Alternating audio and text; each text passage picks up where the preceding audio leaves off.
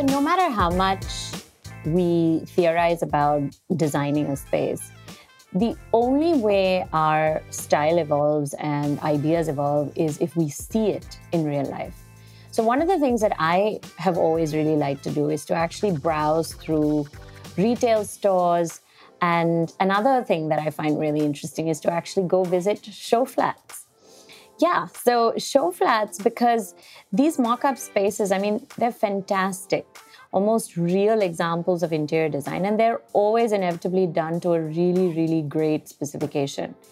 And you can really walk through a real life space and understand its absolute best potential.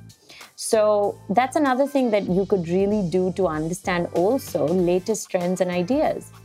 A weekend spent doing the rounds of a few show flats will do a world of good for your imagination. And it is really time well spent in decor research. When Lodha World One project opened in Bombay many years ago, I remember they had show flats exquisitely created by Armani Casa. And they had such great ideas there that it was like walking into a jewel box.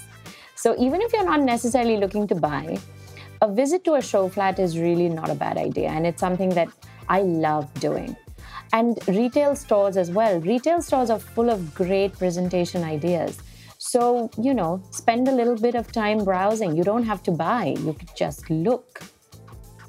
And when you hit the shops, as they say, go with an understanding, sort of, of the proportions of the space you're thinking of.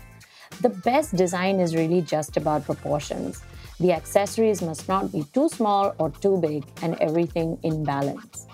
And of course, the same thing goes for furniture stores and design stores, even art galleries. Just browse. You don't need to be buying anything. Look at what's available in the market, what sizes, what trends, what colors are trending. And one thing when you go, maybe have in mind if you've got your own space already, have in mind the sort of proportions that you are going to be working with.